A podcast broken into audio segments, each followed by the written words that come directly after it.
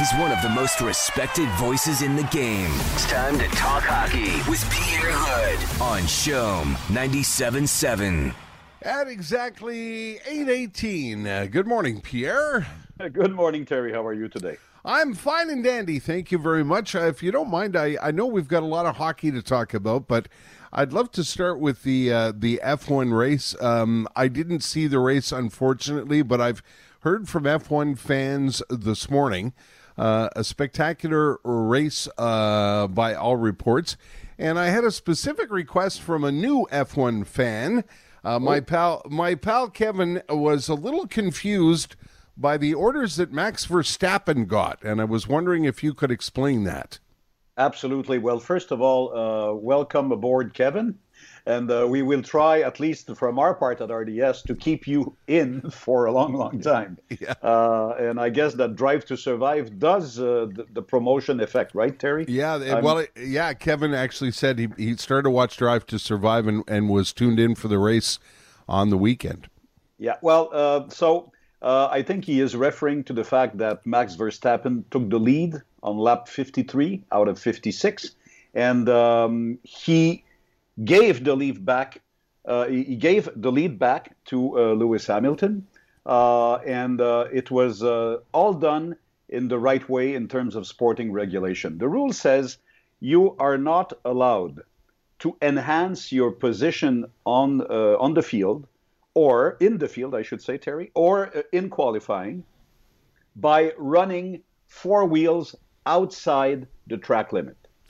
So, of course, the, the marshals will tolerate that situation if it doesn't bring some sort of a clear-cut uh, uh, advantage for the uh, for the driver who does the mistake. So that's why you see those out of limits uh, moves tolerated most of the time. But if it gives you a, a better position than you're supposed to have, the rule says you give it back as quickly as possible. And if So- you don't do that, the, the marshals of the race will force you to do it and eventually could penalize you with a uh, with a with some seconds with some penalty some time penalty after the race as we've seen with Sebastian Vettel here in Montreal 2 years ago. So that and it must be strange for people new to F1 to hear the team say, "Let uh, let Lewis Hamilton go by you." it's tough. And Yeah. uh, Max Verstappen, uh, to start with, thought that uh, why not wait after the race, get a five second penalty like Sebastian Vettel, and maybe I would have been able to create a more than five second gap ahead of him. But it would it would not have been the correct thing to do. Yeah. Um, it was not uh, sportsmanlike. And Max Verstappen, although very disappointed, acknowledged after the race, Terry, that it was the right thing to do, and it was the right thing to do sooner than later, because the mistake is done at one particular moment. So the the, the fair play says give back the position as soon as you can, because you just made the mistake. And uh, so it was all well done. Uh, I I'm so glad that uh, first of all that Lewis Hamilton fought his position uh, very, very cleanly, and he did it like a real, true uh, champion, like an all-time pro. And I appreciate the reaction uh, in hindsight from Max Verstappen, who says, "You know what? It was the right thing to do, and uh, we'll, we'll we'll fight each other the next race, and we'll try to win that next race." Speaking of uh, Sebastian Vettel, boy oh boy, what a weekend! I mean, not not uh, to say it wasn't a good weekend for him is an understatement. I'm very worried uh, with Sebastian Vettel, Terry. And uh, you know what? Uh, the worries started a couple of years ago, and I understand Ferrari was not nowhere close uh, to be competitive, especially to be reliable. Uh, the last uh, couple of years, as a matter of fact, as of the moment that the FIA told them to stop using the engine they were using because it was on the verge of being illegal. Uh, that we understand, but it's it's the other stuff that uh, worried me about Sebastian Vettel. His overall uh, his overall uh, detachment uh, in interviews, his um, his chronic difficulties in braking situations. Uh, so at one point you could say that the Ferrari of last season was not exactly designed according to his style of driving. But we've seen those problems coming out again and again and again all weekend. And then he got those two penalties. And those are penalties that should not be made by a four time world champion and by a seasoned veteran. We're talking about penalties for not respecting the yellow flag in qualifying, and we're talking about a penalty uh, or, or, or depreciation points for creating an accident that you're not supposed to create when you have this ton of experience. So, regardless of the potential of the Aston Martin car, which was not very high on the weekend, Terry, but that's another story. Uh, his own behavior was really, really hard, and it's still hard this morning to try to explain. Yeah, what do, can you attribute that to anything? It just is it frustration, or is is F one passing him by? Okay, let's let's do like we do in hockey, Terry. You know, when a player joins a new team, we all say, okay, let's give him seven, ten games, right, to adjust to a new team. Uh, you remember we said that with Ben Chiarot. Yep. Sorry, and let's give Lewis Hamilton a couple of races uh, in order to get uh, to get to get to know his new environment, uh, the car and the mechanics and, and, and the way the team works at the factory. But let's not also forget that he's a four-time world champion, and he is supposed to bring this added value to the team. So we can excuse him partly. We can give him time, of course, but he has also to bring his own experience and talent to the team. This is why he was brought in, and this is why he is paid very generously uh, in the new Aston Martin uh, uh, environment. So uh, it's let, us do that for a couple of races, yeah. and we'll see later in May or June how he fares uh, in this new car. Okay, uh, the perfect uh, segue into uh, speaking about uh, people coming to new teams. Surprising and I think pretty good news uh, for the Canadiens. Eric Staal acquired from the Sabres on the weekend. And one of the things that I loved about uh, reading about the acquisition was Eric Staal driving from Buffalo and uh, contemplating along the 401 how excited he was to be a Montreal Canadien. You know, we we sometimes forget, eh, Pierre? These these players are excited to uh, to wear the bleu blanc rouge, mm-hmm. and they are excited usually even more when they have a little gray hair and a little, uh, yeah, little they, experience. Yeah, they appreciate it more. It seems, eh?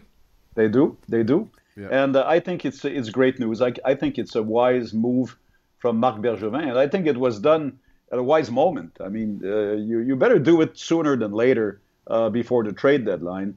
Uh, I think it's great. I think that uh, the Habs have just acquired a big brother slash assistant coach for the young centerman of that team. Uh, because hey, even Phillip Danault is not that uh, that old, Terry. Yeah, so yeah. it's a it's a very young uh, cent, uh, center line, full of potential, of course, full of talent that has to be polished.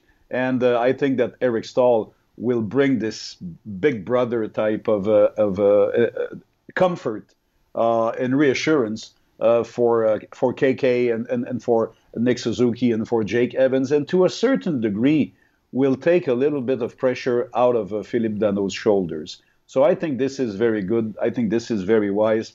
And I love what I heard from Eric Staal. Sorry, he comes to the Habs because he wants to win. Terry. Yeah. And when a player says, I want to win, you know what he means. Yeah. I want to make the playoffs. yeah, absolutely. and I want to go on in the playoffs. Let me, let me throw some uh, figures at you. Uh, Eric Staal is in his 17th season, and he's only played 62 playoff games his whole career. Wow.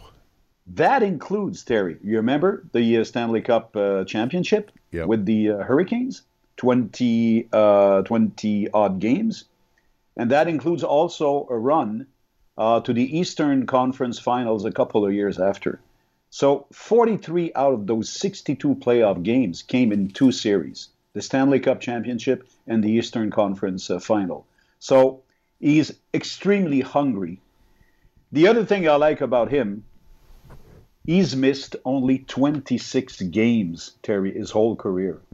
I don't know. This guy is always in the thick of things. He's always in the middle of the of the pack, in the middle of the action and he's been away from the game only 26 times. Wow. the whole career. So you see, those, those figures are interesting. If you put them together, then you can uh, you can understand even more why it was a, a, wise move and a relevant move by Marc Bergevin. Very very excited to see him aboard. Yeah, it's uh, nice to see uh, you know an, a name like that say yeah and and come you know well you understand why he he ran out of Buffalo. It's not a not a good situation there. Oh, it's it's it's so bad, Terry. So yeah, bad. just really really bad. Um, and and the uh, schedule has been uh, uh, rejigged to accommodate mm-hmm. the uh, the games that the Habs missed. I guess everything is is fine with the Habs as of Monday morning, uh, Pierre. No new no new names on the list, Terry. Okay. Well, no new... yeah, there is there is one new name on the list, Eric Staal. Right. Technically, well, he's in quarantine, so yeah. he's he, he, fits under the the protocol list. So no new uh, positive tests, and I, the ultimate tests will be done this morning before the the team can resume uh, practicing. But uh, all the all the echoes are positives, all the signs are positive. So it's going to be uh, quite hectic, Terry. there will be 25 games in 43 nights or wow. days, uh, and as strange as it may sound, this week is the easiest week. it's, go- it's going to be only three games in seven nights or seven days this week. All the other weeks will be four and six regardless of how you uh, you slice the schedule, it's going to be all the way four and six uh, until the end of the season. Now, the uh, other interesting thing, and we saw that coming, two of the missed games against the Oilers will be played in the buffer week after the um, the in between the end of regular season and the start of playoffs as you may know, the league has established this buffer just in case. Well, we are in the just in case situation. So one of two of the three games against the Oilers that we missed last week will be played on um, on May 10th and May 11th. It's going to be two games in two nights at the Bell Center. And if it all goes well uh, today with testing, uh, first game back is Thursday against Ottawa. Have I got that right? No, no, no it's going to be tomorrow night, Terry. Because tomorrow night, okay. Yeah, because and, and it makes sense, Terry, because the three games you, you missed against the Oilers, the Oilers are still uh, in in the east part of uh, the country because they played Toronto twice, uh, on the uh, and, and actually they play tonight. Okay. Uh, the second game in Toronto. So it's easy to have the Oilers fly uh, the short hop to Montreal, play a game tomorrow night, and then you fill up one third of what you missed last week, and then they're going to fly home uh, later during the week. So it's against the Oilers here tomorrow night and a game in Ottawa on Thursday night. Okay. And the next F1 race, Pierre?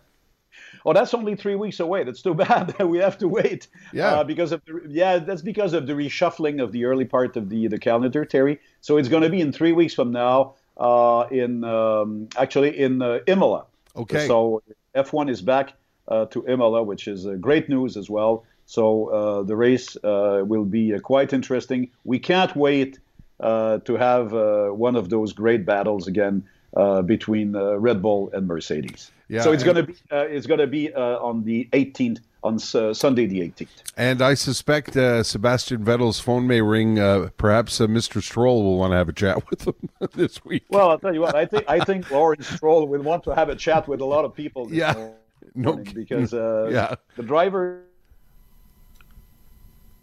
Oh, did we lose him?